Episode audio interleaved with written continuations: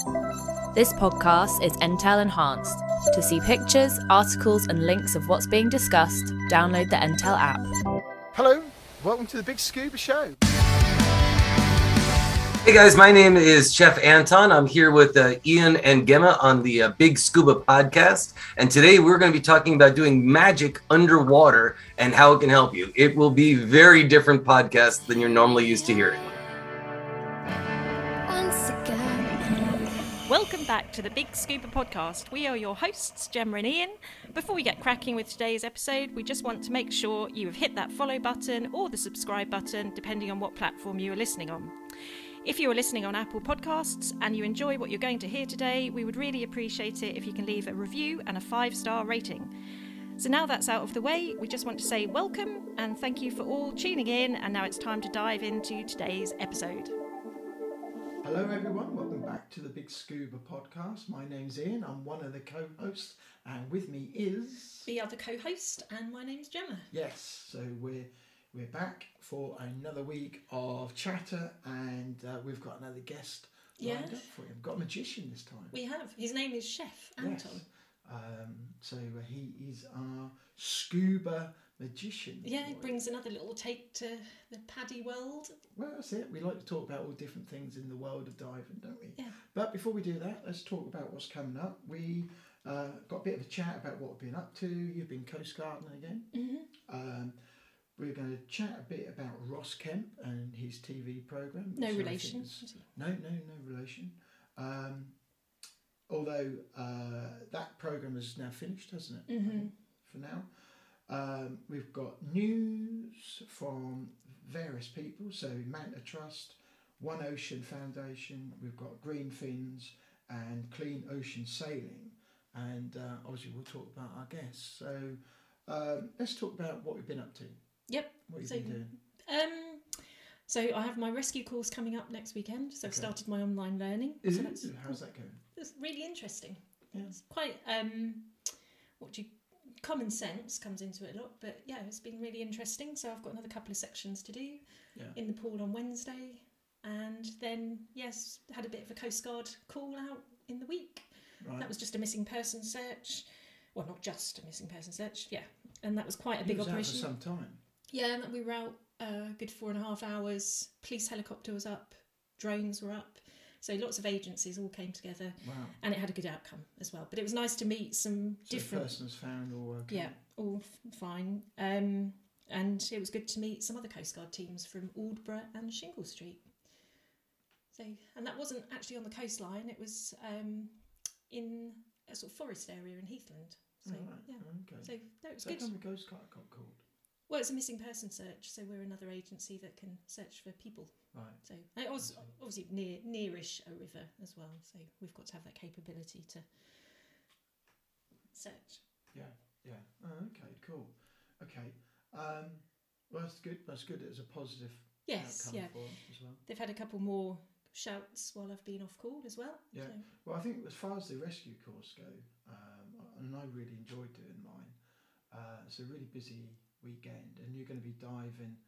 Uh, well, a lot of the time will be spent above the water. Mm. Um, you'll be on the water, and there'll be some of it where you'll be under the water. um, and we dive. Uh, we we do a lot of the training at a place called Weybridge at the Ocean Pit. Um, that the locals know it's a big lake. Uh, it's not particularly that deep, but the visibility is well. It's, it's like diving in a stewed cup of A tea. cup of let's tea, put it that way. It's very brown, and, and when you're under, you get different shades of brown. That space, yeah. But it's great for training because you know you literally can't see. Mm. So if you, when it comes to doing the, the search patterns and things like that, you can't cheat and go, well, you know, He's over there. actually over there, sixty yards away, and you just happen to find them. No, you really have got to search for them. Mm. But you can't. Would you be able to see your compass? You, you can't hardly see your hand in front of your mouth. No. uh, when I did it, and um, yeah, literally, yeah, it, it's very difficult. It's difficult conditions, but it can happen because you could be diving somewhere. And I've been in the sea at Weybourne when it's been really lovely visibility. The current change, up come all this sand and Mm. stuff comes up with the current, and the visibility's gone. Yeah. and uh, you know I couldn't see my buddy next to me. So, Yeah. so it does happen. So well, it's good to train in difficult conditions. it is, yeah, definitely. So uh, yeah, it's good. Uh, so you'll be doing that with the old Crystal Sea Scuba. Yeah. Uh, I'll be there on Saturday. Yeah. Uh, helping out as a DM. So uh, yeah, it'd be good. Looking forward to that. And we've got the Ford Nugget that weekend. We as have, Well. yeah, we're having a delivery on Wednesday, so Yeah. we've got it for two weeks. Yeah, So we'll be making use of that. Hello to everyone at Ford. Thank you very much. That'd be uh, be good to putting that to use, and we'll be sharing about that as well. Um, so that's that. Um, we was in the pool, weren't we, on Thursday? Yes, we had a little session, uh, Crystal Seas in Yeah, the pool. So yeah. got a scuba gear doing on. some training, and Scuba Honey was doing some filming, and I was doing a bit of filming. You was doing a bit of film, and I've been I was been using the Hydronaut um, free diving fins. Yeah, they look very professional. Yeah, they're really cool. So I'll be putting some uh, pictures up on social media about them as well. So uh, to share with everybody. First time I've had it from free diving fins. Yeah, and we were also in the pool because we did some magic tricks. Yes, got practice magic. Yes. So abracadabra. well, that's a bit hard to say abracadabra when you've got a regulator. I, f- I found that quite difficult. Yeah, yeah, it was good, but yeah, I think they were successful, weren't they? Yeah, I think so. Well, you were. um, so yeah, let's talk. Let's talk Ross Kemp. Yes. Now, I've seen various stuff about Ross Kemp, um, about his program, um, good and more constructive comments. his program is Shipwreck Treasure Hunter. Yeah, I have to say, on the outset, I enjoyed it as entertaining. Mm-hmm. Dramatic. Yeah, um, and I think the constructive comments I've seen has been more about the dive, in which you know, from divers' point of view, yeah, I, I, I get it, I get it. Everybody can criticise and But observe. I like to think as well, like I said on the last one, on the couple of episodes ago, that um, you know it wouldn't have been easy filming. And I think as well, it's a bit like watching. And I don't, you know, we have reached out to Ross to come on and Mhm. talk, and as yet he hasn't. He hasn't replied um, for whatever reason. And Busy we certainly don't want to get him to come on and ear bash him or anything like that. It'd be good to know more about the training It would be. Yeah. we know that some of the people who he's trained with. Mhm. and We know, we obviously we know Emily who he's dived with and things like that. Um, and you've got to remember as well, there's these TV programs are not just aimed at divers. They're not dive. They're not aimed at the diving community. They're they're No. aimed at people who probably have never dived, probably will never ever dive. The thought of diving probably scares the Yeah, the they're sitting on their sofas, you know, having an insight into something that they probably will never yeah, experience. You know, and that's who Ross is trying to appeal to, to make an entertaining show for somebody to watch on a Sunday night and go, wow, see that guy diving? What? You know, he was Yeah. doing some stuff.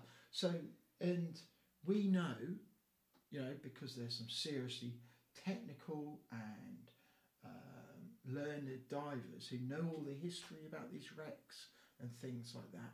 But you've got to remember there'll be people watching who won't know the history, Mm. won't have a clue about this stuff.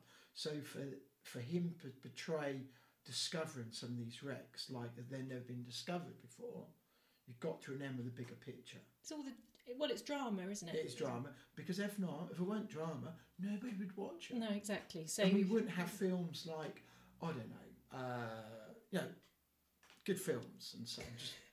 But th- there's got to be drama to make somebody sit there and watch it. Otherwise, they'll they'll just turn on watch EastEnders or something like that. It's got to I mean? make TV. So, but has, yeah. yes, there, there has been social media. My view is a Mhm. bit like you know I, I if, if Ross came on, one of the questions I'd ask him is how much diving experience he's had uh, before he'd done that because what occurs to what comes to me as a dive master looking at somebody doing what Ross was doing was I thought he was probably overloaded with uh, task loading because Mm. he's in the water, he's in at depth, Full face mask. in current, not particularly great viz, right?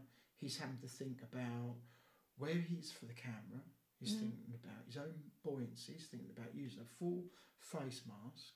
Yeah. He's thinking about you know looking around trying to see something interesting. And he's on a the viewer. TV set, so there will be take one, two, three, four. Yeah.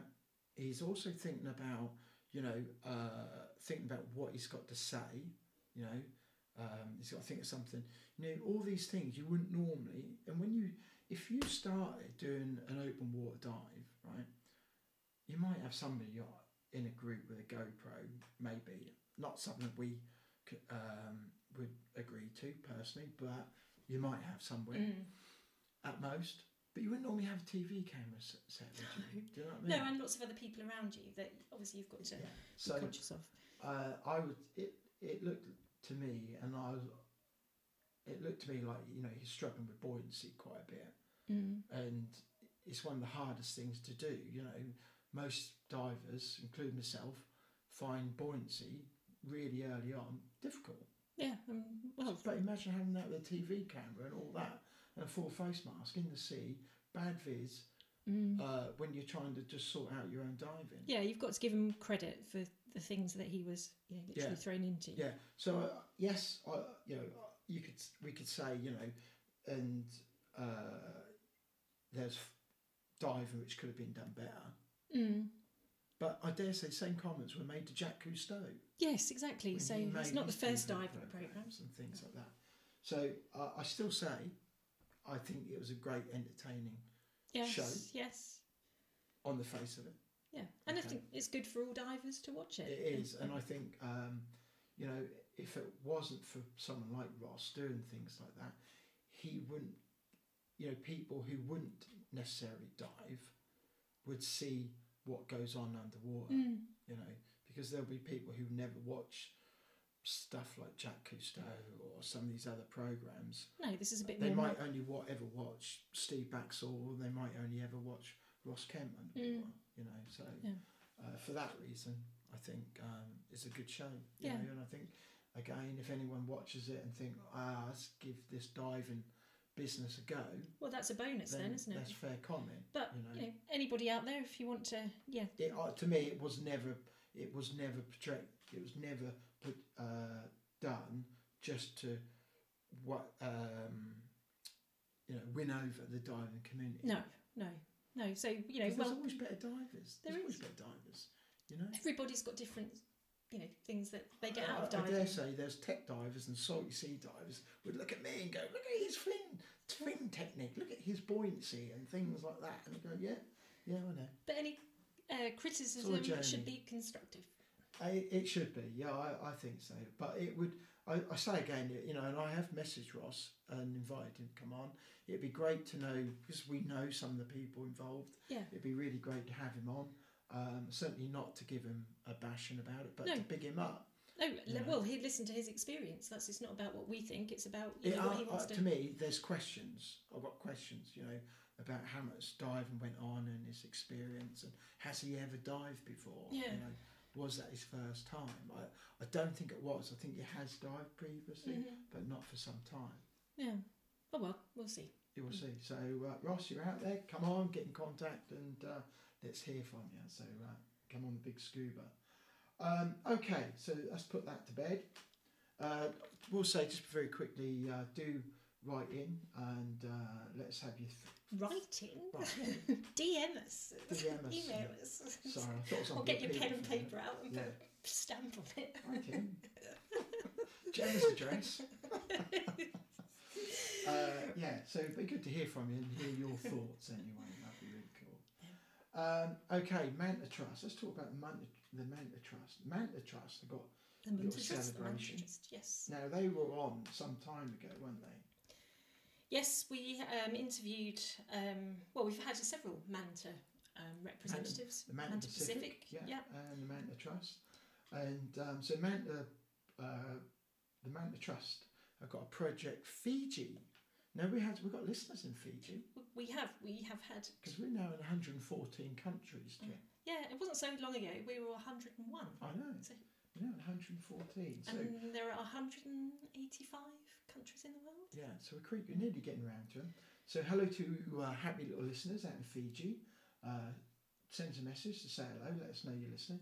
So the Manta Trust have got a project out there, and they've now confirmed sightings of the first oceanic manta rays in Fiji. Mm. Um, they've got a project going on, and it's based in right near the capital Suva. Suva. Suva, I hope I pronounced that right.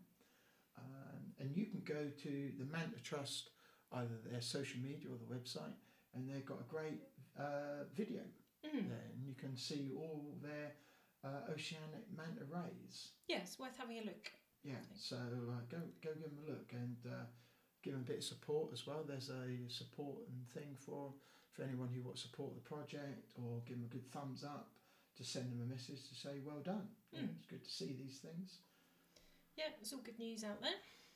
Um, also, um, we've got the o- One Ocean Foundation. Uh, they're talking about blue blue carbon. Have you heard about this expression? And mangroves. Not blue carbon, they're green.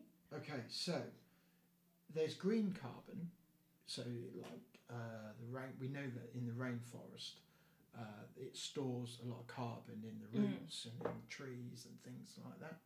So we, they've now discovered that mangroves do the exactly same thing, but they call it blue carbon. Um, and there's a uh, foundation who they've been looking into all this and they've discovered that in all these big mangroves, why we should have them, is that they store they're storing all the carbon. So these big mangroves, they're, they're drawing all the carbon out of the Oh, atmosphere, mm. goes into the roots, goes into all the soil, Yeah, and then it stays. It'll be there forever. so it's stored. Yeah. So as long as we don't go disturbing it and uh, digging them up or uh, cutting through them, Mm. they'll be forever. Mm. So it's a real good reason to why we should look after our mangroves. Yeah, and look Mm, after any all our coastlines. It, that includes salt marshes and seagrass as well. Yeah.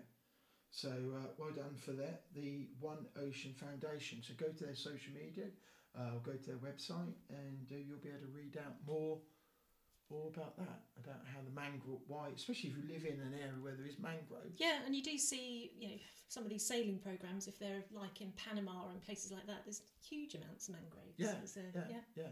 So they're like a big sponge soaking up all this carbon. Hmm, How that's cool good is to that? know. There we It's a great finding. It is. it is. You got some news? Yeah, um, Green Fins, they're another previous guest. Yeah. So, um, the Reef World Foundation, they have just launched a new initiative, but it's not for directed at divers, it's snorkelers this time. Oh, so. I think it's becoming more and more um, appreciated that snorkeling is a great way to get into the water, Yeah. have an idea about ocean conservation, and sometimes it will lead to actual diving as well. Um, so they've brought out an initiative uh, for snorkelers and Greenfin's environmental best practice for snorkelers. So it will include things like uh, reducing toxic chemicals when entering the ocean, like using safe sunscreens, um, checking out local laws, and obviously using snorkel equipment. So, and it's great for the tourist industry because Yeah. lots of places are now back open, so there'll be more people snorkeling, more people in the water. So, and you know, e- an easy one to do is like getting your safe sunscreen on. So, sea, Yeah. sea to stream, it's all stuff that you can put on your skin to protect you from the sun, but it's not going to have any damaging effects on the water or the marine life. All right. That's So- good then. Yeah, so that's really good to see. Well, so, snorkeling's a really good way of getting people into diving as well, isn't it? You know, Mm, um, and getting comfy in the water as well. is, yeah. yeah. yeah. So, yeah, so well done, Reef World. Excellent. We like it. Well done. Uh, last bit of news, a bit more local news this time, really, in the UK. Um, so I saw this shared early in the week, and I thought, well, that'd be really cool to uh, just highlight it as well. There's um, a Just Giving um, project going on at the moment, based in Cornwall and the Isles of Scilly, uh, by Clean Ocean Sailing. Have you heard of them? No. Um, so they are trying to raise five thousand pounds to collect and recycle another fifty-five thousand kilogram of plastic pollution Wow. from the marine environment. Um, a local Cornish voluntary organisation that de- dedicates themselves to cleaning the coastline and oceans, uh, doing that sustainably under sail and rain- raising awareness about uh, the ocean crisis. They've already collected 55 tons of marine rubbish and they want to collect some more. But what they need um, is a bit of dosh to help them do it. So there's a crowdfunding page, I guess. There's a everybody can go to. crowdfunding page. So go to the crowdfunding uh, website or the justgiving.com website. Yeah. Look up Clean Ocean Sailing. Uh, they've raised £634 so far. Wow. This is 12% of their target. They're trying to raise £5,000. So uh, look them up, give them a bit of Hmm. support, especially if you live in Cornwall or Devon, that sort of area. Yeah, and every little helps. Doesn't matter. You know, Absolutely. not looking for just a pound. exactly. Just a pound. You right, okie dokie. That's the news from us. Uh, let's talk about Chef Anton now. Um, How did we come across him? We we saw him on social media, I think, didn't we? I I messaged him a while back, Mm. um, and I think yeah I, I might have seen him on social media. And uh, so what Chef do- does, he teaches instructors, and he's also he's a master scuba instructor, so he teaches uh, other instructors, and uh, he's also um, you know um, a practicing instructor, so he teaches people for their open waters as Mhm. well in America. He's based in America, and uh, he, as part of their way of you know, getting people to relax in the water, he'll do simple tricks. Yeah, he in his previous what he still is. He was a magician. Um, Oh, That he's is been, he's been on main time TV, so he does a lot of um, pool hustling, and I mm, think it's uh, is that the right phrase, hustling? yeah, He does a lot of magic, a lot, lot of tricks with, on the pool table. yeah, Uh, he's been on prime time American TV um, with Penn and Teller. hmm uh, on Fool Us, you know, which is a big show. Hello to the Penn and Teller gang as well. um, so and uh, and their podcast. And you know, he, he's done lots of uh, fun things. You know, and, yeah. He's uh, a fun character, quite isn't he? quite a character yeah, as well. So you're going to really enjoy this. Uh, really good um, conversation we have with him. He's you know he's fun. And He's Enthusiastic. looking. He's looking for UK instructors because at the minute there's no UK instructors who can teach magic underwater. Exactly. Now it's recognised by PADI. We've checked. PADI, you know, it is it's like a, a, speciality. it is a speciality course that Yeah. you can learn, and if you're an instructor, you can learn how to then teach it. Chef Chef will actually teach you how you can then teach Yeah. some of your students, and and they are really simple little tricks, aren't they? Yeah, and I was really disappointed there was no instructor in the UK. There's none. I was keen to do it. So come on, who's going to be the first? Let's put a challenge out there to all the instructors out there who are listening. Who's Yeah. gonna, who's going to be the first? Who's got an idea? Some there must be one instructor out there who enjoys magic. But the one thing about these magic tricks that are done underwater is they all have a safety diving aspect to them. So there is, yeah. you know, it's while you're carrying out the magic tricks, you're controlling your buoyancy, you know, something to do on a safety stop, and all the um, gear used to do the magic, like elastic bands and cards, they're not disposed of in the water. They're No. all reusable. So yeah, it's, uh, which is really good. It is, yeah. So uh, you know, it's all good. Um, and like I say, PADI got behind it as well, which Yeah, is really, really, cool, really good, and yeah. signed it off. Yeah. Uh, and I'm pretty sure they wouldn't have done that if that was if No. they felt that was wrong. No, and uh, Chef has also given us a link. Um, he's shared one of his magic tricks with us. Yes. So we'll be put sharing all about that. Um, okay, well, I think that's enough of us running on. yes, we'll better get our guest on. Let's get him on. Abracadabra.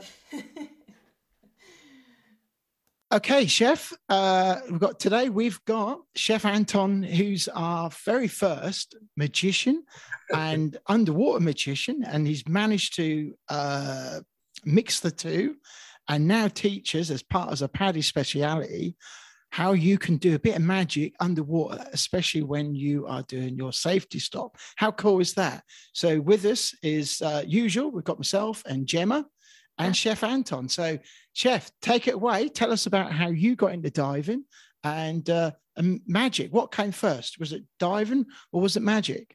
Hey guys, uh, yeah, uh, actually, magic came first for me. I've been doing magic since I was about four years old.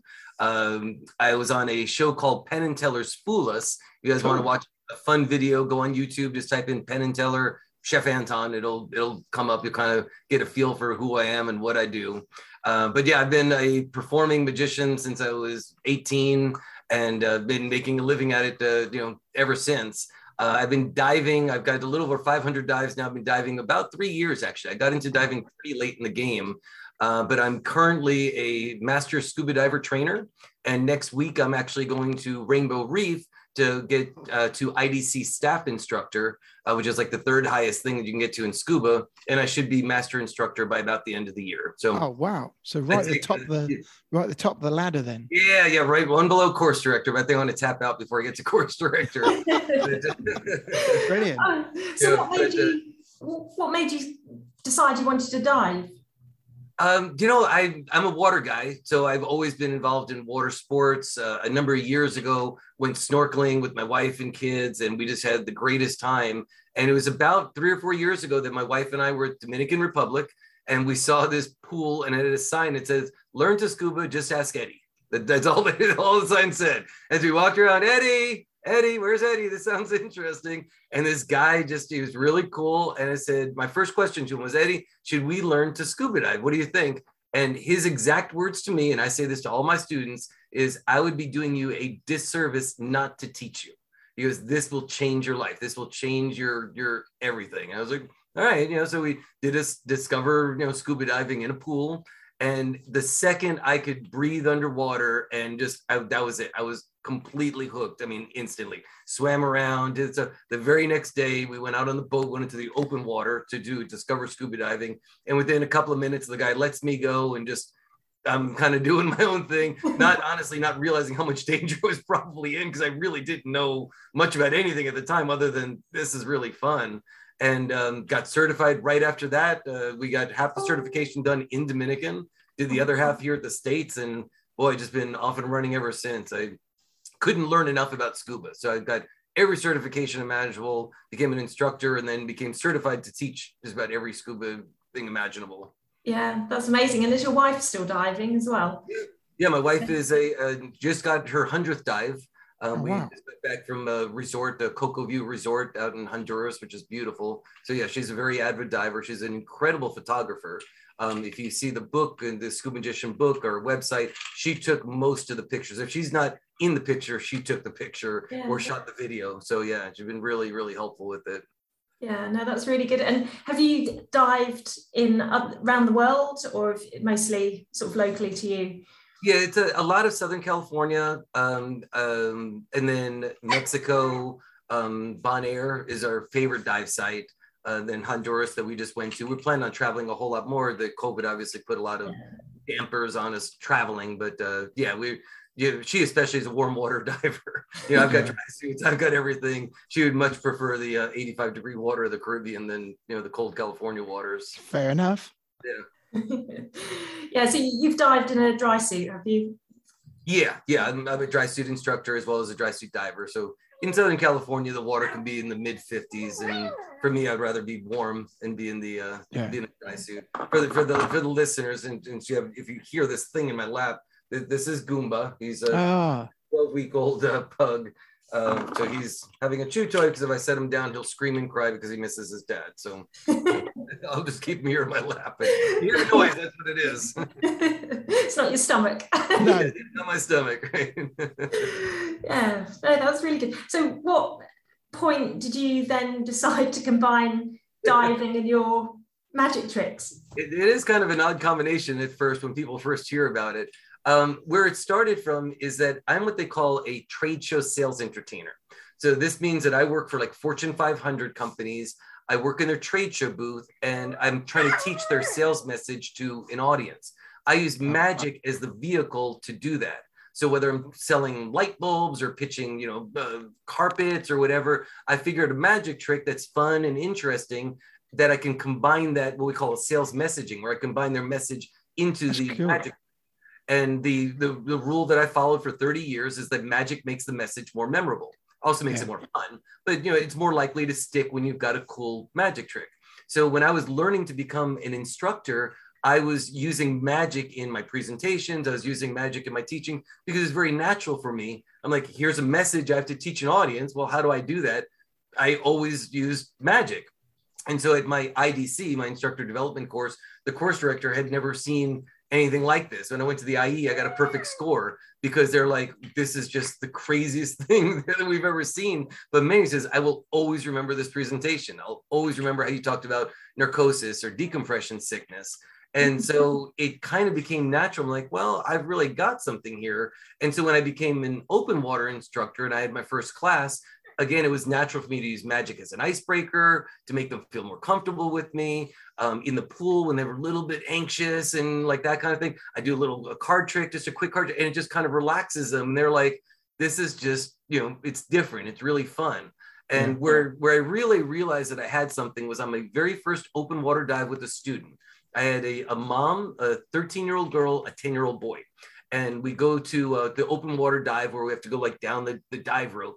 And this boy in the pool was like a merman, right? He was fantastic. We get in the open water, big, vast open, you know, 100 foot visibility, and he's just overwhelmed, right? I'm the first one down the line. He's the second one down the line. And his eyes get, you know, as big as saucers. Freaks out. If he could have like levitated above the water, you know, he would have. He was like this scared. And he says, I'll never go underwater again. I'll never take a shower. I'll never take a bath. Mm. I'm not doing it. He starts crying. The mom is crying. The daughter is crying. The mom's going, I'm sorry. We shouldn't have done this. They're too young. They're too this. And I go, it's okay. I said, before we kick in, I said, we're going to go in right now. But before we do, let me show you one quick trick just to kind of settle everyone down. And the kid goes, well, I like your magic tricks. And so I started the trick above water the next part of the trick, he has to put his face in the water because my hands are under the water. And I just start working him down the line. Yeah. And the next thing you know, by the time the trick is over, we're 20 feet down the line. And the kid looks around, looks at his mom, and goes, eh, and he goes swimming off, and that was it. He never had an issue ever again. But if I didn't have that, that's something to distract him at that moment, we're probably the course is over, right? And I'm like, first class, I'm devastated and all. So I mm-hmm. realized I said, this is a really good teaching aid let alone for the end divers that they get something like you say. How many times can we play rock, paper, scissors during a safety stop, right? Yeah. Play tic tac toe, rock, paper, scissors. We're looking at things. Two minutes and 30 seconds still left. You know, it's like it just feels like it's an eternity. Well, do a card trick for somebody, do a little rope trick or something. It's you know, it's fun. And they're all tied back to scuba. So there's like a scuba lesson to be learned from it. So they're kind of reinforcing concepts we're teaching them. It's fun, it's different um, so yeah, you know, why not? That's cool. So um, your cards, so they got like plastic covers and you know, yeah. so they don't go all funny. And how then how I can't imagine. So uh, how does it work? Have you got like a, a, whole pack, or do you just take a few down with you? Or? No, no. So when when people buy into the course, whether it's an instructor or student, they get what's called an "It Ain't Magic" kit. Um, in fact, I've got one right here. So it comes in this uh, this box, uh-huh. and it's a, a, box full of magic tricks. So this is cards and ropes and wet notepads and you know little sponge balls and carabiners. But all these things are designed for for magic tricks. Yeah. So the cards are underwater cards. They're actually drilled at the bottom of the card. So if you imagine if this was a deck of cards drilled right here, and they've got a key ring through them, so they're tethered to each other mm-hmm. and they're tethered right. to then to you. so you. kind of like a small instructor card that an instructor might take down with them. Yeah, exactly. Just that that's the, the, concept of it. But yeah. it's a full deck of cards, and I teach people magic tricks that they can do with the cards, even as they are. The cards can be shuffled. You could do all kinds of cool stuff with it. Yeah. So the, the course is designed for non-magicians to be able to do magic tricks. So the magic tricks, while they're simple to a professional, they're mind-boggling and impossible if you don't know the secret. Yeah. yeah. yeah. You know, yeah. We're not trying to turn someone into like a sleight of hand artist. We're trying to just teach them concepts of magic. But yeah. everything is designed with a number one diver safety in mind, right? So all the props, all the everything is to be good for divers, good for the environment in case they were dropped. Um, but yeah, they're very well thought out as far as um, their their makeup and how to use them. But yeah, it's a it's a regular deck of cards in this example. Yeah. So a question I've got is, um, and I don't know whether you've had this or whether it's possible. Is it possible that you could take a new diver down and they'll be so concentrated on your magic trick that they won't equalize or things like that?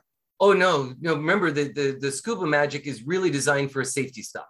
Right. So that's primarily why we do it. So we've done a dive we're now at our safety stop. We, you know, we've given the signal three minute safety stop. So they're kind yeah. of settled in. either holding onto a line if it's a new diver, you know, they've got a down line that they can hold on to, Yeah. or they're just kind of, you know, we could be at 15 feet of water, so we could be on a sandy bottom and just kind of hanging out for the, Okay. you know, the gas out. And then we do the magic tricks. The, Yeah.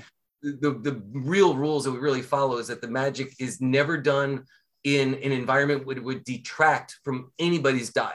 So you're not going okay. to wreck. You're not going to do it, you know, on a deep dive. That'd be dangerous. We're doing Yeah. shallow water. It's really the the end of a dive, you know, kind of a thing. It's like getting a ice cream sundae on your birthday, right? That you weren't expecting. This is here's just a little something. Yeah. at the end. it must make people look forward to their safety stop.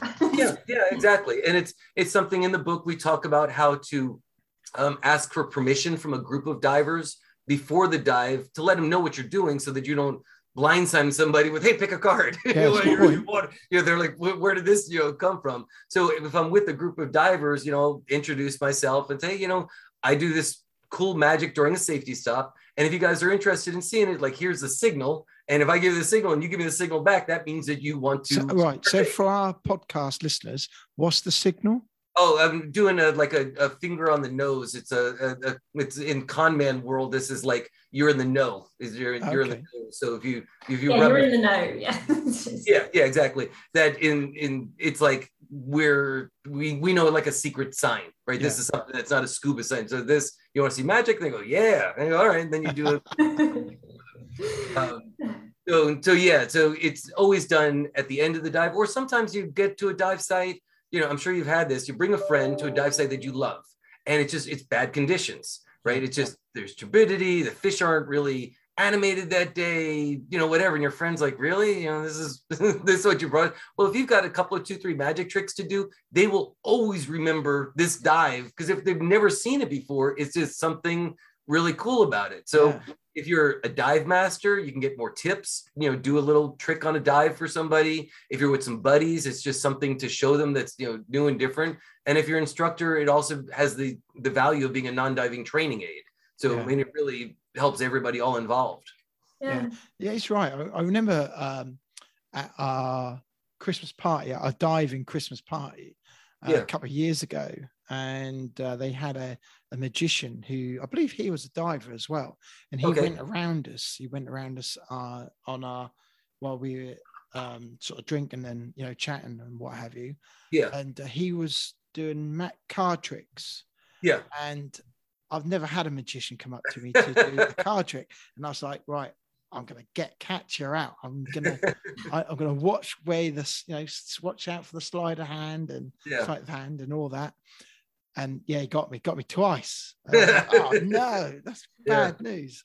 You know? yeah, done done correctly, magic's invisible. You know, Yeah. even if you know what to look for when it's done correctly, there's literally nothing to see. Yeah. Um, so yeah, so the the nice thing is the magic that we're teaching people, they can actually do above water or below water. So it's a way to you know meet some new friends. Um, if you're amongst a group of scuba divers, they will particularly like it because it's like scuba related magic.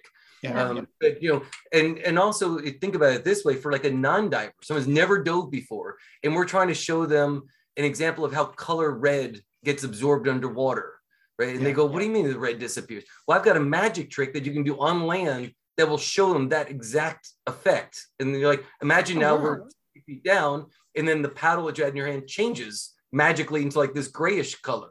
But now as we came back up again, then all of a sudden the red comes back again. Um, I've got a thing for doing narcosis. You know, how do you explain to somebody the effects of narcosis at 100 feet? Well, I've got a magic trick that can simulate that for them. So it's a, a, a great for like dive briefings, right? This dive, we're going to do a deep dive. Effects of narcosis might kick in. Let me show you what that might feel like. But now we're on the safety of land. Yeah. Um, so, you know, great for instructors, but also good for a non-diver to kind of introduce them to how do you tell somebody about nitrogen absorption. So I've got to Or- or did the ask. So when you approach PADI and say, right, I've, you know, this is what I want to do, what sort of feedback did you get from PADI about that? They they went ape blank, ape beep. they they love the idea. Really? Um, in fact, the the idea actually came from the instructor's exam when I was at the IE. Was the first time one of them goes. I've you know, in my 35 years of being an examiner, I've never seen anything like this ever. He Oh, goes, wow. "You really have something here. You should you should talk to PADI about it." And originally, my thought was, oh, maybe they want me to come in to like show new students this, to like relax them, or to here's how I do a presentation, you know, just like a fun an aside. Um, but then as I started like developing it, and then I reached out to PADI and I said, you know, I want to do this distinctive outline, um, you know, on on scuba magic. They go, we don't have anything like this. And as it started morphing, they go, you're talking about something that's far more than pull a quarter out from somebody's ear. And what they meant by it was this is going to help instructors, this is going to help divers. Think about this as a, a diver that's learning to do the magic tricks, they're learning to task load. So their Yeah. buoyancy skills have to be good. They have to be able to manage an audience, you know, angles and that kind of thing. So they're kind of taking on like a dive master's role as a student still. They're going to learn skill sets that would help them later if they wanted to become a dive professional. Yeah. How do you position your audience? How do you make sure that everyone's safe? How do you check for air on everybody between tricks so that there's no out of air things? So you're getting them situationally aware of things that most divers really wouldn't be. So you're actually training a regular diver to become a professional at a later point. Um, it's kind of like the Mr. Miyagi and Karate Kid. They don't realize how many skills they're actually learning that will help them as a dive professional until much later in the game. So you know, it, so PADI was all about it. They they have predicted this will be their their most popular and most well received distinctive ever. They think that this is going to really just you know I've had course directors say this will revolutionize the way that scuba training is done. Yeah, Uh, it sounds yeah amazing that it's kind of brings in other skills. So your fellow friends who are divers, what was their reception of it when they said you're going to do a course involving magic underwater? of course you get the the head tilting like the dog confused. You're like huh? You really? You're, you're is this really what you're what you're thinking of? So the the first impression that a lot of people get when they don't know anything about it and you say scuba magician you kind of get the are you serious? You know is this is this a joke or is this real kind of a thing. When they see it actually applied that's when it kind of kicks in. When they see the videos youtube videos or whatever and they kind of see outside they go okay this is this is actually really fun. Uh, my friends know that i'm an extremely driven person. I did this for two years. It took two years to develop this course it wasn't like an overnight thing. And i worked hand in hand with PADI to you know write the book develop the course accordingly so that i knew that they were going to be on board with it um, but yeah i mean friends that that know me they've seen me doing this kind of stuff for a very long time so i don't think it caught them off guard Is it on. PADI's website? what's that Is it on PADI's website? Um, it is in the Undersea Journal this month. So uh, they did an entire article about it. Uh, it'll be in Undersea Journal um, quarter one and quarter two. Um, it's not a listed as a it's not listed on their website, or if it is, it's pretty buried because there's a lot of distinctives, you know, and they have to give equal time to everybody. Um, but uh, I'm hoping at some point that PADI will actually adopt this as a, a regular specialty. Yeah. Um, they have a- adopted it that it actually does apply towards a master scuba diver uh, rating. So to get master, you have to have five specialties. Scuba magician actually now counts as a specialty. Um, so you know that's pretty pretty cool that Yeah. uh, they can actually take this course and get credit towards a big end goal. So I could, because I've just done my uh, open water and advanced open water. So, you know, I'm thinking what specialities I should do. So I could do this. You And- could do magician, yes, absolutely. You know, and right now what we're looking for is instructors. You know, obviously people that that uh, want to take advantage of this specialty. Um, students, if they don't have an instructor in their area, can still take the course. They do the online version. They still get the kit. They get everything. The only thing I can't do is certify them until they're in front of an instructor. But they can still learn all the still the same skill sets. They can learn all the magic tricks. They can they can learn everything, uh, you know, with it. So if there's not an instructor in your area, we just need to start reaching out to instructors in your area. Say, hey, you should look at this course because you know So my next question is: Have you got any instructors in, in the UK? Um, I believe actually I know that we do. Uh, Oh. We signed up at DEMA. We signed up 181 instructors in those four days that DEMA was, Wow. and then we're now approaching 500. Um, so worldwide, we have currently have 500 uh, scuba magician instructors, or at least they're training to be, because they have to go through the course themselves. Um, they don't need to get certified by me. Uh, the way that I wrote it is that you don't need to be a certified scuba magician to be a Mhm. scuba magician instructor. The reason why is that right now I'm the only instructor, so you know they couldn't. No one else can get certified unless they came to my to California. So I didn't want to limit it. um, but they will get still get training from me. Uh, but yeah, there are scuba magician instructors uh, in the UK. Uh, absolutely, we just signed up one in Japan and Malaysia. We got one in Dubai, um, and we now have course directors that are signing up to be instructor trainers. So now they can teach the instructors to become scuba magician. They can try to teach the instructors to be scuba magician instructors. So Yeah. levels up. That's amazing. So Yeah, Jem. I better have a chat to Crystal Seas and sign me up. yeah, yeah, yeah, exactly. And like I said, and if they're if there's not an instructor there yet, that's a perfect opportunity to make an introduction. Let me talk to them about it. Um, you know, highly beneficial for instructors because the magic that they learn in the course is actually applicable to any scuba class.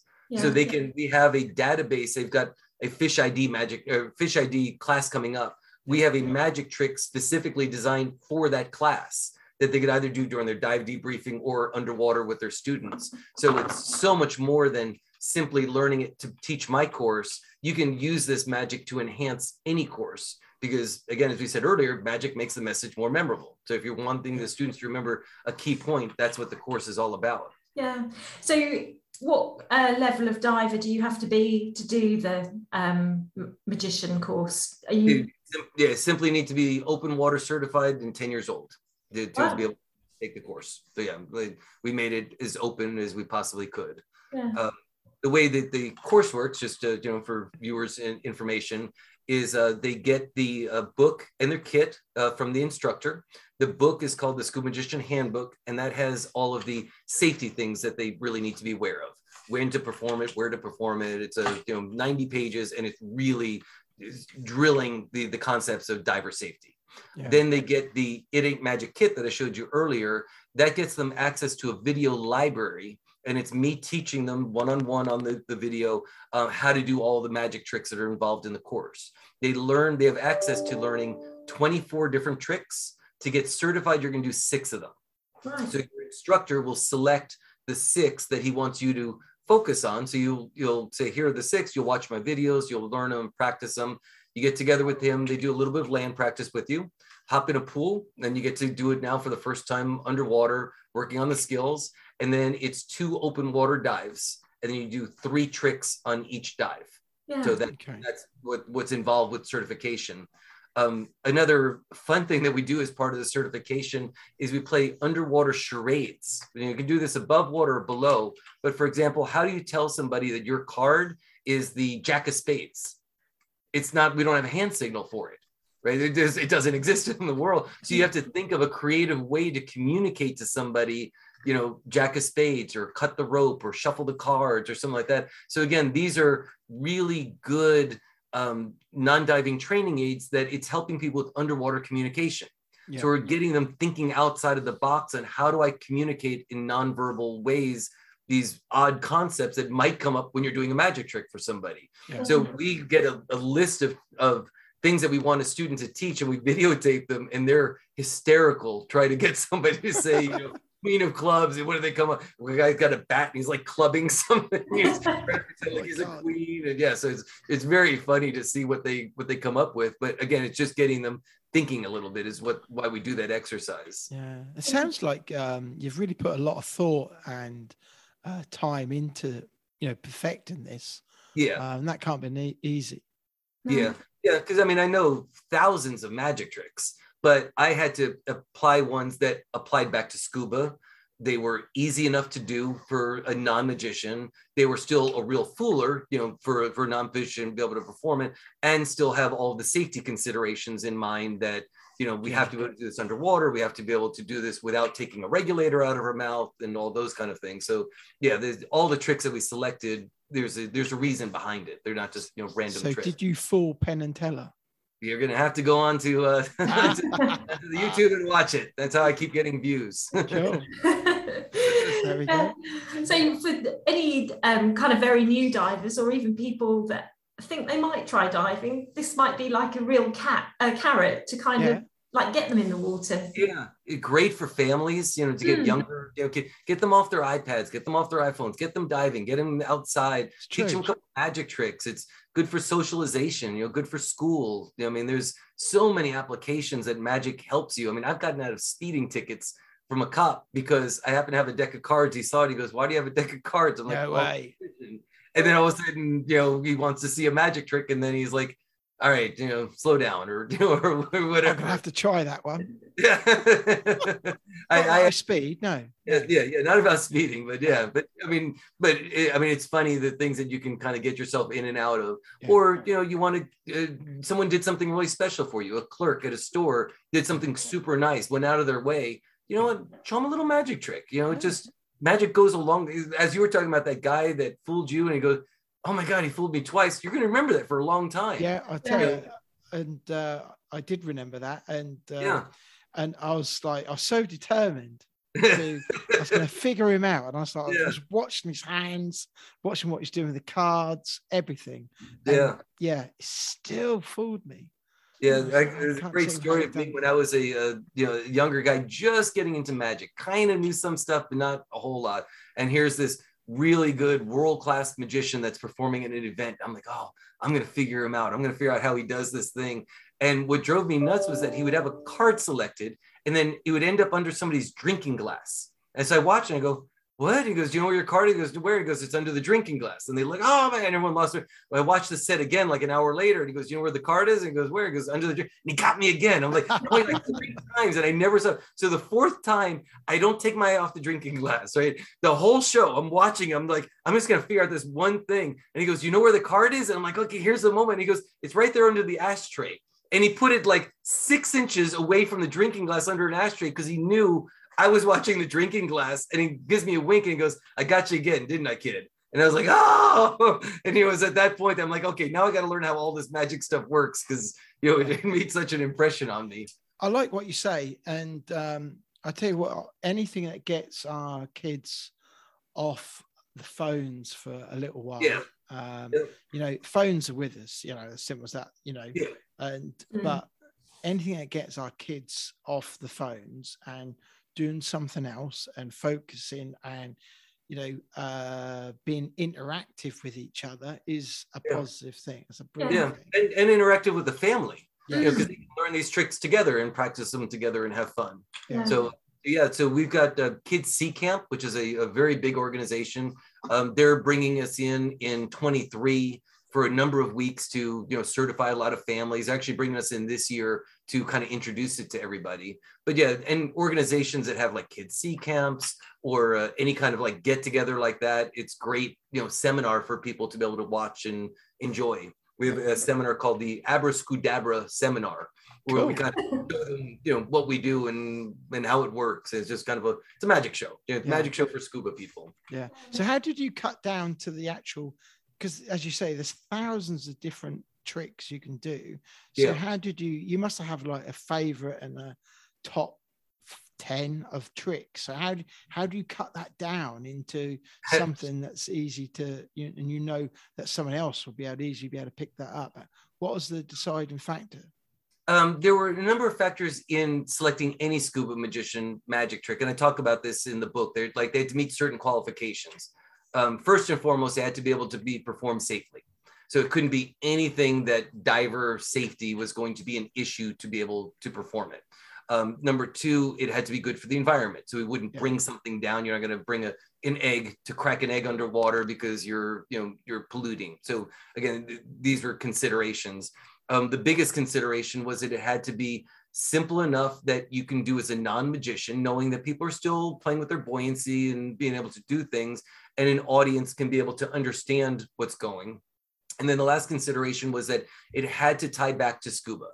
So Yeah. it couldn't just be a random trick. There has to be a scuba lesson to be learned from it. And so I just started looking at the effects and what can, you know, what meets all these criteria, uh, and then, you know, say, yep, these will will work. But we're um, continuing to adding to this database that they get. So when you sign up for the course, you get access to what we call our inner circle database, which is a video gallery of tricks. Well, we're going to have, you know, eventually probably hundreds of tricks on there. The the course itself will still have like the core six that you're going to do, but the instructors will have a greater variety of tricks that they can select from. Yeah. Right. You know, as we keep adding to this and figuring out what people are liking and you know going from there. Um, the other thing that was important to me was to have um, non-diving training aids that were still related to scuba, like a wet notepad, that it was useful prop that you wouldn't just be bringing it down for a dive for a magic trick and that's all that you're going to do with it. Mm-hmm. So it still is a wet notepad, but my wet notepads have magic tricks built into them so that oh. you know the magic trick is already on the wet notepad. So where you already have it with you, well now you can kind of kill two birds with one stone. Yeah. Um, yeah. using props like rope or carabiners or bolt snaps, things that we're going to as divers have on us was something that I really wanted to be able to have was that these are objects that we would have and here's how you can use them for magic. Yeah, that's really good because it makes it really sustainable then, doesn't it? It's just a, yeah. Yeah, no. Yeah, and if anything gets lost, we have replacement parts and all Yeah. that, you know, lost, lost damage, you know, whatever. But they're really high quality products. We really pride ourselves. We, we didn't go chintzy on any of this. We trying to keep the course at a minimal, you know, just making small profits. Um, but we did not take away the quality on anything. That was, Yeah. you know, number one for me. Mm, yeah. Yeah. So as a magician, are you always learning new tricks? Or- Yeah, yeah. The the nice thing, and and, and I'm glad that you brought up this question because it applies back to what we're talking. So within the magic community, we have like what we call the inner circle, which basically means that once you're kind of accepted in, people share anything with you. They'll share any secret, any anything because you're like a made guy, right? So Mhm. you, you've taken the time, you've done the art, you've studied, you've worked, you're giving something back, and so now people will, will give unto you. So, as an instructor, as a scuba magician instructor, one of the benefits that they get is that we're creating this infrastructure of like minded instructors that want to share their tips and secrets from any class that they've learned. So, uh, when you sign up as an instructor with us, they gain access, an invitation. It's invite only. It's like a Facebook page that's scuba magician instructor only. Yeah. And here we can now share successes, challenges. We can talk very openly because it's just instructors. We don't have to worry about students reading something. Um, and we talk about, like we did a, a thing that last week about deep diving. What are the experiments that you use for deep diving compression? So we've got like water bottles. And then somebody else said they use a, a mannequin head and like a styrofoam head and it will shrink like a head shrinker No. compression. You know, just think like the foam head. I never heard of that before. It's like, how awesome is that? Someone else said they, they've done the same thing like a styrofoam cup. So And what the happens cup- afterwards? Its shape, but just proportionately shrinks down. yeah. Uh, I, I had one that I love. The guy says we show him a baseball on the surface, and we say, "What do you think will happen at depth?" And they put it in like one of those little glass containers, like what you display your baseball with. And students go, well, "I don't think anything." And what they do is they swap it for an identical foam baseball. They bring it down. Well, now it shrinks down, Ah. and students are led to believe that the baseball did that. Well, now it's kind of like effects of narcosis, also well, as a logical person up here, you realize that couldn't have compressed, but at 100 feet, you actually bought into that. So that's already telling you your thinking might have been slowed down. Mm-hmm. So I love this kind of stuff because it's instructors just sharing secrets. The idea of doing it in our own instructor only group is that we're all forward thinking, right? All these instructors are signing up with me are people thinking a little bit outside of the box and willing to share these kind of ideas because a lot of instructors, quite frankly, won't. I, I never could understand that. But it's like, nope, this is my secret. I'm going to hold on to it. I don't want anyone else to know it. This is mine. I'm like, don't we all want to be better teachers? Don't we want to have better students? yeah, exactly. Yeah, and obviously progression. You know, Exactly. Yeah. that's a- Yeah. If not, we're always recreating the wheel, right? Why can't we all just keep making the wheel better by sharing ideas? And I, I found just on other group forums, they just either don't share or then you got the naysayers that want to slap you down. Then you're like embarrassed to ask a question because 10 people are going to say something really negative about you for asking a question. Well, our forum is like safe haven, right? It's it has two rules. Number one, be positive. Number two, follow rule number one. That's it. so as long as everyone's kind of sharing and being you know positive. So again, these are benefits that the instructors get by signing up for the course. It's so much more than the course. That's the thing that I want instructors to understand. It's really building a community to make better instructors, therefore making better divers out of our students and just building this community, the scuba community as a whole, in you know, taking it to uh, the next level. Yeah. Mm. I've got to ask, how's the magic community taken to this? Because then, um, isn't it kind of frowned on? Uh, you know, magicians explaining how tricks are done. Not at all in, in this case, because we're there. There's a feeling amongst the community that by sharing secrets with other people, that it adds to magic. Because people are mm-hmm. like, "Oh wow, this I, I kind of know the secret to this," and now you want to see if you could figure out somebody else. But the stuff that I do, like at the Magic Castle or from performing on TV, these are really high end sleight of hands that you know are probably still going to fool you. So you kind of feel like you maybe gained something, but you still get fooled by watching them. Yeah. Um, the feeling amongst the magicians in our forums is, well, you're just creating more interest in magic. You're bringing magic now underwater, you know, and everybody wins by doing that yeah. because we feel a lot of our magician, uh, scuba magicians will maybe want to take on magic. They'll start doing it underwater. They'll go, this is really fun, but now I don't want to be limited by scuba magician stuff. I want to learn other things that I Yeah. couldn't do underwater and can generate a lot of interest in that uh, that variety as well. yeah. Yeah. because there's um have you had any uh people f- from the magic castle uh then want to go hey this scuba diving business i want to give that a go Yep, absolutely. Yeah, we've Oh, had brilliant. a lot of magicians that saying "Look, this sounds really fun, and so yeah, it- it's kind of helped both communities, right? It's generating an interest in scuba that might not have been there before. Going, wow, I'm a great magician. I like underwater, but I never thought about this as something I could do. Now this seems really fun to me. I want to get into scuba, and then you got the scuba people going, this sounds really interesting, and maybe I want to get into magic. So it's kind of cross feeding both communities and just creating you know interest in it and awareness and if nothing else even if the guy doesn't want to be a scuba diver or doesn't want to be a magician they're going to see why i like scuba diving and why i like magic and it's like it's sharing that that passion with somebody that i think is a really big thing as a the community as a whole i remember a guy that was a a, a stamp collector right i couldn't think of a more boring thing on the face of the earth than to be like a stamp collector and i said to him i said all right explain to me why you like this. You know, what's your passion about stamp collecting? And he opened up this book and he goes, You see this little picture, and it's got the stamp, and it's got this little guy, and he's on a mast of a boat, right? He's a, he's a black guy who's kind of hanging off of the boat like he was looking for land or something. I go, Yeah. He goes, You see this one? It doesn't have the guy. And he goes, Same exact stamp, but they misprinted the guy. And I go, Yeah. He goes, The one with the guy is a common one, and it's a, you know, it's worth 49 cents. The one without the guy is worth 2 million because there was three ever made and I have one of them.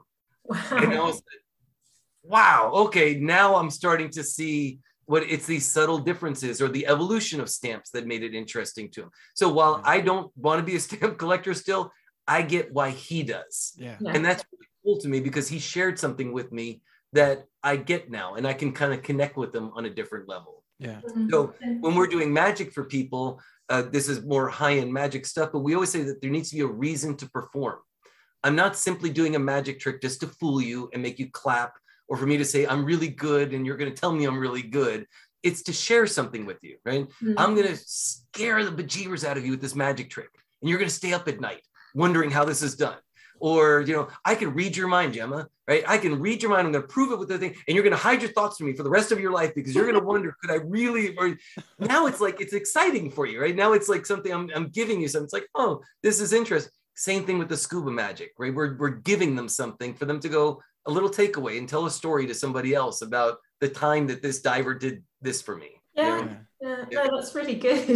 And for instructors that maybe if you know they're just doing the same old courses, they must get a little bit flat, and this must be something that really opens another avenue for them. Yeah, yeah, it can really re-energize their own teaching. Hmm. It can make them start thinking outside of the box themselves. And we're really hoping that this goes, you know, long term. Is so I'm bringing magic to the table. The next guy could bring something else to the, you know, guitar or singing or you know poetry or whatever, you know, whatever it is, whatever their their little skill sets are. How can we use that to teach scuba? Yeah. And where is scuba training going to go moving forward? Because it really hasn't changed a lot in 30 years. I'm Mhm. excited to see what does it look like 10 years from now? Did this Yeah. really make an impact on training and the way scuba is taught? Because if people start thinking of things that they bring to the table that others don't, um, this could really be revolutionary. Um, I've got scuba divers that were cops. So they've got different training in their background. And so they have a, a cop mentality when they're teaching scuba, but they're really good concepts. I'm like, I never thought about saying it this way, but that's his life you know things that influence his life. So now Yeah. he influences his teachings. Well, I can, even though I'm not a cop, I can still throw that in as an example for someone for them to get a concept again. So, Yeah. so yeah, that's where I'm really hoping this thing goes, and that's the, the idea of the forums and these things is to open people's minds on how can this impact training, how can this impact our ability to keep divers safer and to make them better divers. Mm. Because if you're doing a magic trick, well, your buoyancy is going to be good, your breath control is going to be good, air management is going to be set on, situational awareness. So by doing these magic tricks, hopefully people will become a better diver ultimately because they're kind of task loading themselves in a fun way. Yeah. You know, Yeah. I didn't learn buoyancy till I learned photography underwater. Right. My buoyancy was good, but when I got a camera and now I had to use my breath control because I couldn't do this, I Yeah. thought I revolutionized using your breath. No one taught me to me. I figured it out. I'm like, I called my instructors like, oh my God, I just figured out the greatest thing. If you use your breath control to go up or down, you can make fine adjustments on the water. You don't have to keep dumping air. He's like, well, yeah. And I'm like, I didn't know. You know, so is when I got the camera in my hand is when I kind of figured it out. Same thing when you're trying to do a rope trick underwater. They're kind of going different ways. Well, you your buoyancy better be on, or you're going to be going you know all directions. Yeah, yeah, Yeah. no, it's a real positive message, I think, and, and particularly safety being key as well. Yeah. Yeah, that's yeah, Yeah. really good. And you know, and that was a, if there's anything that people frowned upon when they first heard it, they go, "Oh wow, now we're taking a dangerous sport and making it more dangerous because now you're making people do magic tricks." Mhm. as if I'm going to like force a magic trick on a diver that doesn't want to see it. And I'm like, no, you're going to watch my magic trick right now. And I'm like, no. So if you read the book, if you heard me talk, if you watch the videos, you'd see, you know, the number one thing is this will never detract from another diver. It can only enhance their dive, right? We're only designed to do that. So if they simply don't want to see a trick, you just don't show them a trick. It's that easy. You know, I'm not forcing it on anybody, but it's really they you're going to be the guy that they talk about at Thanksgiving dinner. Did I ever tell you the time this diver did a magic trick? Yeah, you told us last year, but it was so amazing, and they really want to tell the story again. we um, support the uh, Penn Sunday School, and uh, I know a couple of them are divers, uh, Goudeau and Penn. Yeah. Yeah. Have you thought about getting them behind you with this? Uh, with them, you know, a bit of support. I, I haven't, but I'm going to write this down or, or email you after the podcast and talk about it. Um, Yeah. I actually just signed up as a merit badge counselor, uh, a counselor for the Boy Scouts. Oh, so I can now certify Boy Scouts in scuba that want to do it for their for their merit badges. Yeah. So hmm. again, it's, it's just giving back to the community that's given me, you know, so much. And especially if it's underprivileged kids, if it's kids, if it's Boy Scouts, Girl Scouts, these kind of causes are, you know, I'm all in to support them in in any way that I can. Yeah, and it's getting more youngsters into the diving as well, which is Yeah. so important. Yeah, Oh, yeah, I mean that's the that's what's going to keep the sport alive. And you know, at the end of the day, more divers means that they're buying more gear, so the shops win. You know, so you know, I talk to my divers about not buying stuff on Amazon. Support your local shops. Then you might pay a couple of bucks more. We can't get an air fill on Amazon. So you know, we have to keep this sport moving forward, and the way you do it is by getting youths involved Yeah. and getting them, you know, getting them into it.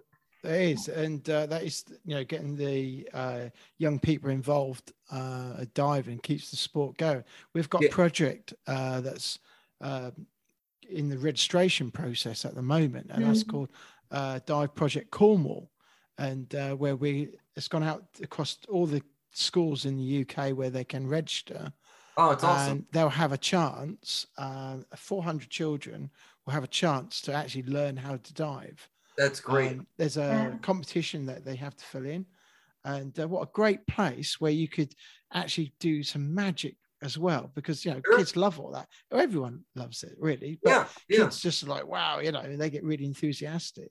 Right.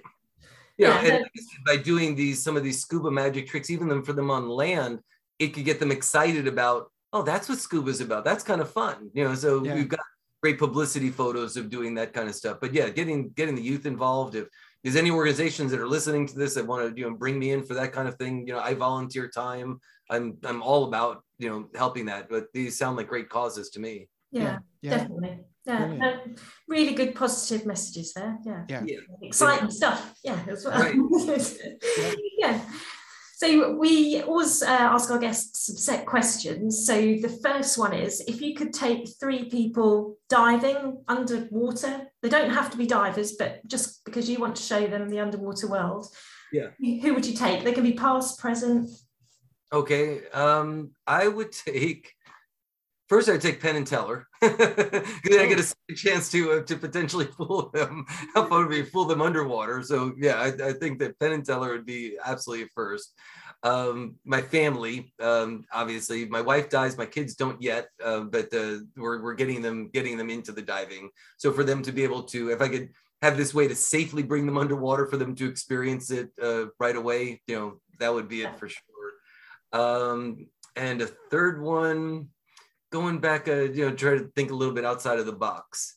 Um, I would probably go more with something like um, mentors that have helped me in other aspects of my life. Mhm. They've given me so much. Mentors have meant the world to me. And for me to take each one of them individually and share with them something that might, they might have experienced, you know, something like that would actually be really meaningful to me because Yeah. uh, my, my mentors have meant a lot to me in my lifetime. Yeah, great answers. Yeah. Yeah, brilliant. Give them something back as well. Awesome. So I've got a pack of cards here. Okay. I'm not going to do a trick because I can't do tricks. And Yet. but, yet, yet. But let's have a look, see what the top card was. The Ace of Spades. Look at that.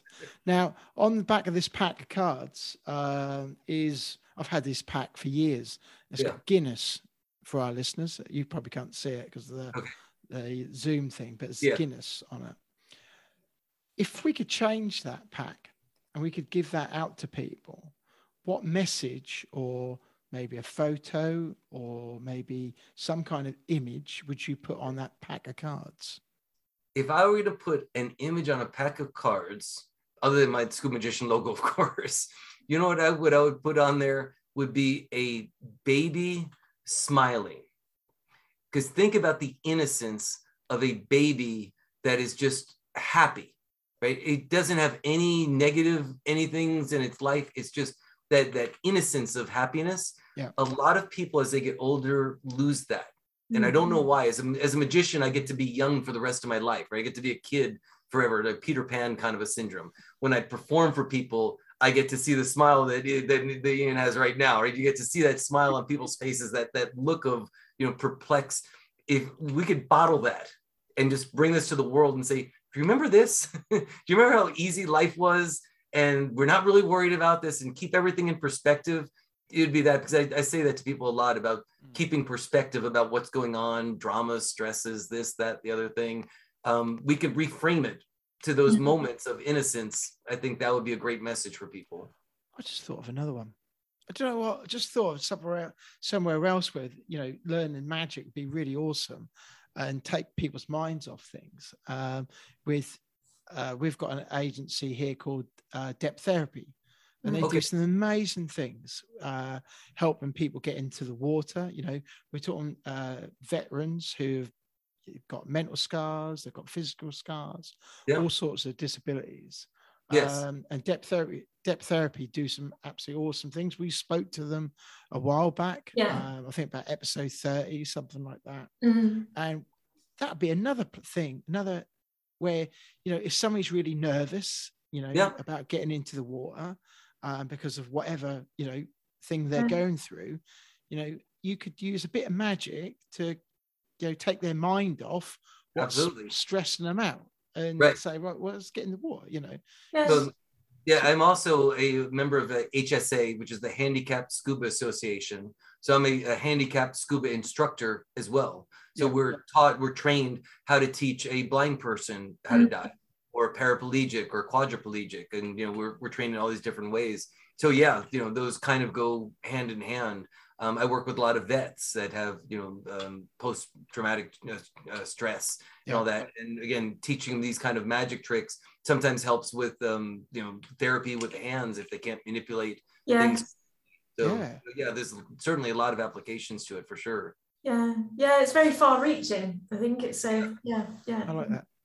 Yeah, no, it's good. And then our third question is Is there something, a nugget from your life that you can tell people that will, you know, help them? Anything, either from your diving life or your magic life, that, yeah, is there some nugget that you can pass on to our Yeah. listeners. Well, my, my grandma was a very uh, very wise person, and I mentioned her a lot in my training of scuba and all that. And uh, grandma always told me that uh, a smile and kindness is free, and you could give it to anybody at any time that you want, and you know it's it's the gift that will will give forever. So yeah, uh, you know, share kindness. You know, give someone a smile, say thank you. You know, just be nice to people, and hopefully that you know it comes back. But yeah, no matter how stressed we are, no matter how whatever, you can always just be kind. So, Yeah. And you can always smile. Yeah. so you'd always smile, and you Exactly. always, you know, if someone's having a really bad day, you know, maybe it'll help them, maybe it won't, but there's no sense in adding to it, right? That's not gonna do a bit of good. So, you know, yeah. Yeah. No, excellent answers. Yes. Yeah, brilliant. And it's been it's been awesome. And um, you know, it's been really good. It's, it's a really positive message. Um, and then what's really nice is that magic is open to everybody. You know, there's all different levels. Uh, there's no politics. There's no religion involved. Right. You know, it, it can appeal to everybody. And uh, that, you know, just like diving.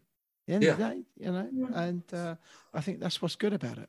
Yeah, I remember being in uh, Africa doing a magic trick for like a chief that had like probably never seen a deck of cards in his life. You know, they're not something they're exposed to, Americanized. And I did just a normal card trick for him. And when the trick was over with, he had the same look that you know an American or anybody seen a card.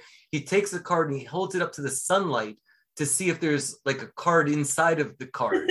And then he just kind of shrugs and he hands it back to me. So it's like, even though he didn't understand a word of what I said, no concept of what a two of hearts is, he still reacted the same way because yeah, it's it's very universal. You don't need to talk for people to get what you're what you're doing. Yeah. No, Yeah. well, I want to say thank you very much for bringing this to our attention. Uh, thank you for uh, making this a PADI uh, course as well, so making it official, and you know, and getting it out there. You know, and uh, well done for for doing that. You know, it's brilliant. Appreciate it. You guys help out a lot with that cause. So yes, uh, you Yeah. know, Yeah. If people want to find out more about you, have you got a website they can go to and an Instagram account?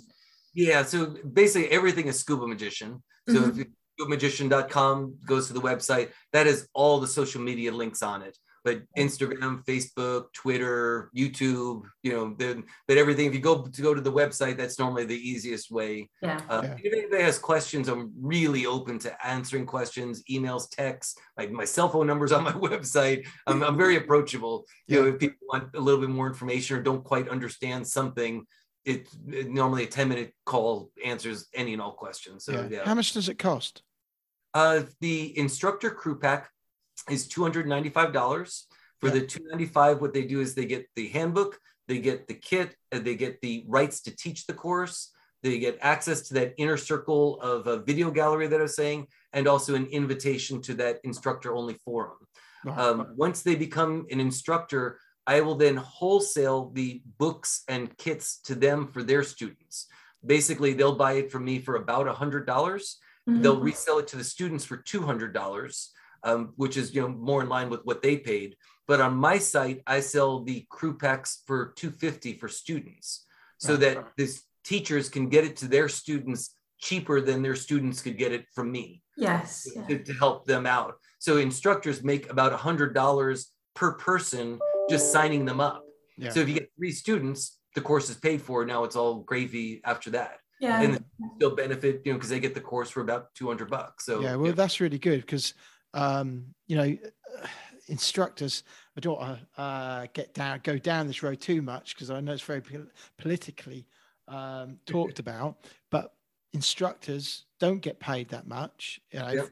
it costs an absolute fortune to qualify and go Right. further up that ladder.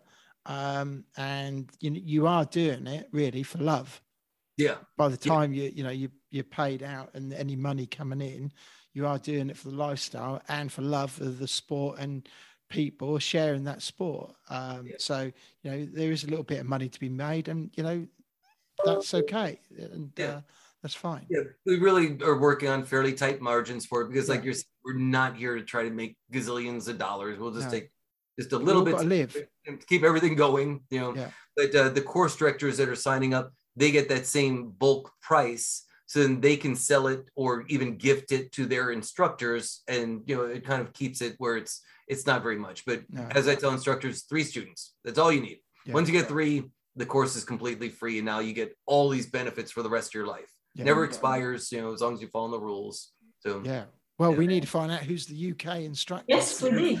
We need to get, to find out. we You need to find out the the guys in your area, and if they're not, then we need to uh, hop on a call with them and, and Yeah. get them. yeah, Yeah. exactly. So, how long does it take for an instructor to kind of qualify on the course? Sure. The the online portion of the course is probably going to take them, you know, a week to kind of work on the magic tricks, watch them, kind of mm. understand it. Once they get a, a feeling for it, all they have to do is 20 dives within the specialty. So basically, on any dive, just bring a deck of cards with you on your safety stop, do a couple of tricks to where you're comfortable, and then they can apply through PADI on what they call method three. Um, as I say to all my instructors, this is, and I'm glad you brought this up because it's an important thing to at least end on, is that keep the course simple for the students.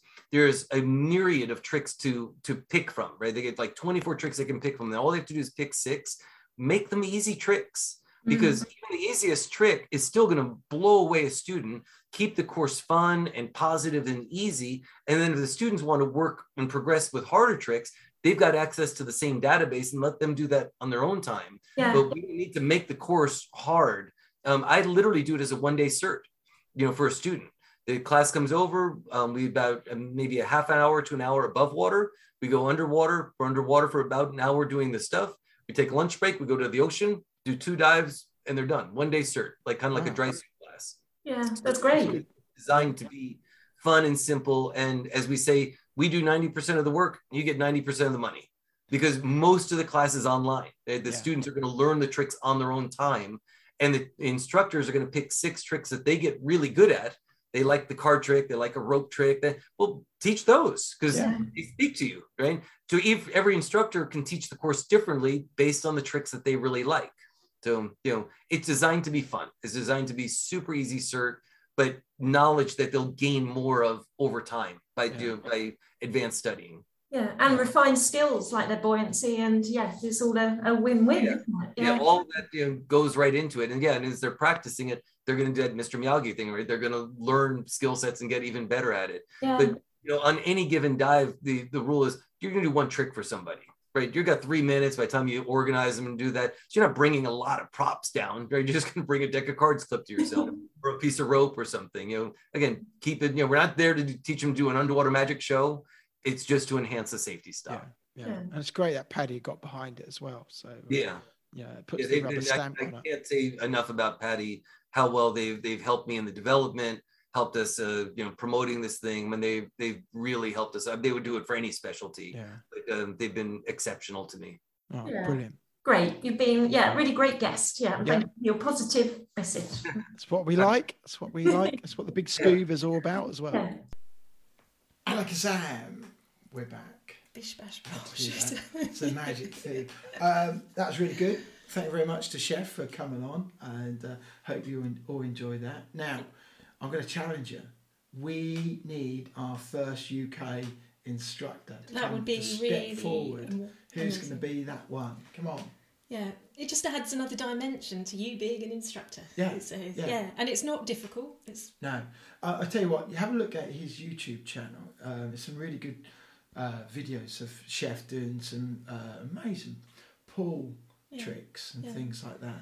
Yeah, and you never know. You might get Chef Anton coming to the UK You and doing know. a little tour. No, Great. that'd be brilliant. If I was uh, an instructor, um, I'm just a lowly, just a lowly dive master. but if I was, I, I'd be up there. I'd be giving that a go. Yeah, definitely. Yeah, yeah. So there's plenty of uh, diving instructors out there. There is. Come on. Step Come up. on. Let's, let's hear from, especially you Norwich, Norwich crew. We want to hear what somebody. That'd be really cool. Um, anyway, that's it from us. Um, so, I want to say thank you very much for listening. Mhm. Thanks for downloading. Um, do uh, leave us a review. You know, it'd be really cool. Doesn't cost you anything. Only costs you know, a few seconds of your time to Just leave us a us review, and it just helps us get found. It helps your dive buddy find us. Yeah. So you could leave a review on iTunes. Yeah. Uh, Spotify, I think there's an option there as well. But even send us a little DM on Instagram or Yeah, that'd Facebook be really cool. or Twitter. to to let, let us know, you know, where you're diving, what you're up to, any questions, and uh, we had some in the week, which is all you know always really nice. Yes, yeah, and a few people have made comments about the rescue course because Yeah. we put that on social media, so that's really lovely to hear Yeah. from you. Are you doing yours next weekend as well? Uh, let us know. Yeah. Let us know how it goes. Yeah, if you've got any questions for us, pop them in a DM, and Yeah. uh, yeah, we'll get back to you straight away. What was the best? Let us know what's the best bits of your your uh, rescue course. That'd be really cool. Yeah, on the whole, everybody said it's really good fun. It is really good fun. You'll be um, busy. Put it that way. You'll be busy. There's a lot to do. We've got the fly train. Right. Anyway, that's it from us. There's enough of us running on. See you next week. Yes, so this has been episode 118, And that was the Big Big Scoop Scuba podcast. Now, that does wrap up today's episode of the Big Scuba podcast. But if you want to hear more from the podcast, make sure you hit that subscribe or follow button depending on what platform you are listening on. That way, you will never miss an episode from us. But if you are listening on Apple Podcasts and did enjoy what you heard today, we would really appreciate it if you head to the show page to leave a five star rating and review. It really does help us. If you do, please take a screenshot of that review and send it to us on Instagram, and we'll give you a shout out to say a big thank you. If you have any questions for us or anything that has been mentioned in today's episode, be sure to reach out to us on any of our social media platforms or send us an email. The links are in the show notes. We will get back to you no matter what. If you have made it to this point in the episode, we both want to say a big, big thank you for tuning in, and we'll see you on the next episode.